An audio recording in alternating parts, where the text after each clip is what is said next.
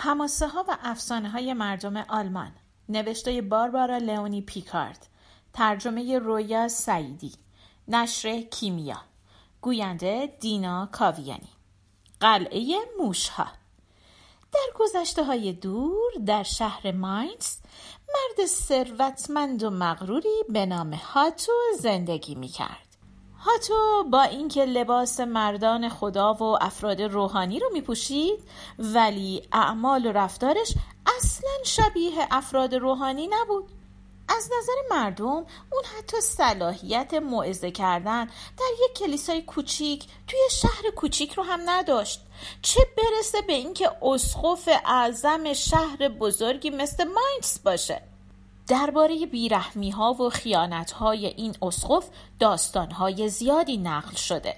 مشهورترین اونها داستانیه که درباره مرگ وحشتناک اونه. در روزگار اسخفاتو قحطی شدیدی سراسر آلمان رو فرا گرفت. مردم فقیر همین جوری میمردند و حتی ثروتمندان هم گرسنه مونده بودند. در بین ثروتمندان کسانی بودند که انبارهای قله خودشون رو به روی فقرا باز کرده بودند و به اونها کمک می‌کردند. اما اسقف تو همچین کسی نبود. اون هر وقت می‌دید که یه بچه ای از گرسنگی گریه می‌کنه و غذا می‌خواد شونه هاشو با بیاعتنایی بالا مینداخت و می‌گفت تو این شهر آدمای فقیر کم نیستن. اگه چندهایشونم بمیرن اتفاقی نمیافته. هر چیز زمان میگذشت قحطی شدیدتر می‌شد و آخر سر مردم شهر اومدن در خونه اسقف و کمک خواستند. اسقف مدتی فکر کرد بعد با همون لبخند موزیانه ای که همیشه روی لبهاش بود گفت همه کسانی که گرسنن و از من کمک می‌خوان بیان در انبار بزرگ قله من که بیرون شهر جمع بشن. قول میدم که نذارم دیگه از گرسنگی رنج بکشید. مردم گرسنه با خوشحالی به طرف انبار قله اسقف هاتو راه افتادند. هر کسی سعی می‌کرد از اون یکی جلو بزنه تا اولین نفری باشه که به انبار می‌رسه. مردم دسته دسته وارد انبار شدن و بی صبرانه منتظر بودن که اسقف بیاد و به هر کدوم از اونا یک کمی قله بده.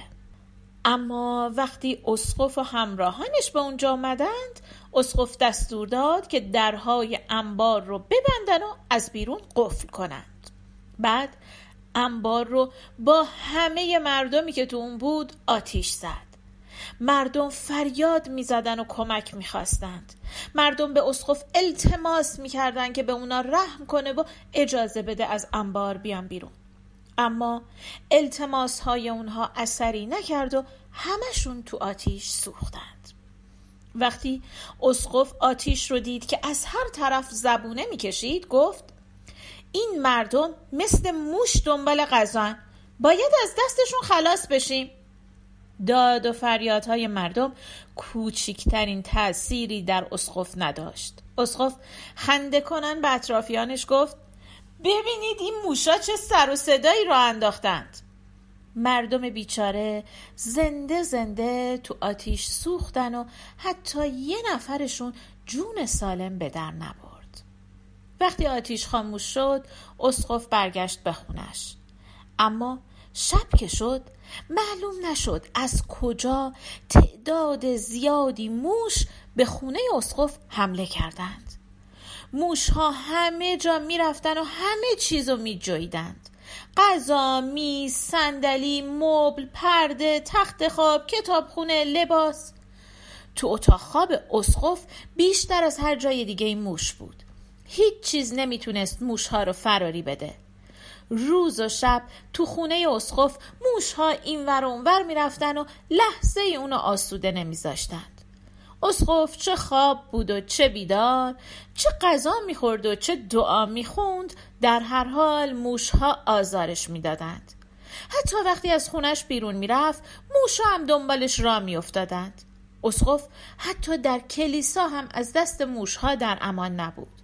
آخر سر طاقتش تموم شد و تصمیم گرفت که به جای دیگه نقل مکان کنه. وسط رودخانه راین در برابر شهر بینگن صخره عظیمی قرار داشت. اسقف تصمیم گرفت بره بالای اون صخره برج بلندی بسازه و اونجا زندگی بکنه تا از دست موشها خلاص بشه.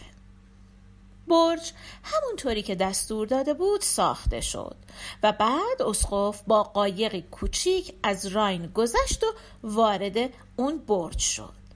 اسقف وقتی که رفت توی برج همه درا رو قفل کرد و گفت که حالا با خیال راحت می‌تونم برم استراحت کنم. آخر سر بعد از مدت ها به آرامش رسیده بود. اما شب وقتی که اسقف روی تختش دراز کشیده بود موشها دسته دسته شناکنان از راین رد شدن و خودشون رو به برج رسوندند. با دندونهای تیزشون سوراخهایی تو در و دیوار و پنجره درست کردن و وارد برج شدند. اون برج به قلعه موشها تبدیل شد. همون شبم اسقف هاتو زیر دندونهای تیز موشها جون خودش رو از دست داد. اینم عاقبت کسی که به داد مردم نرسید.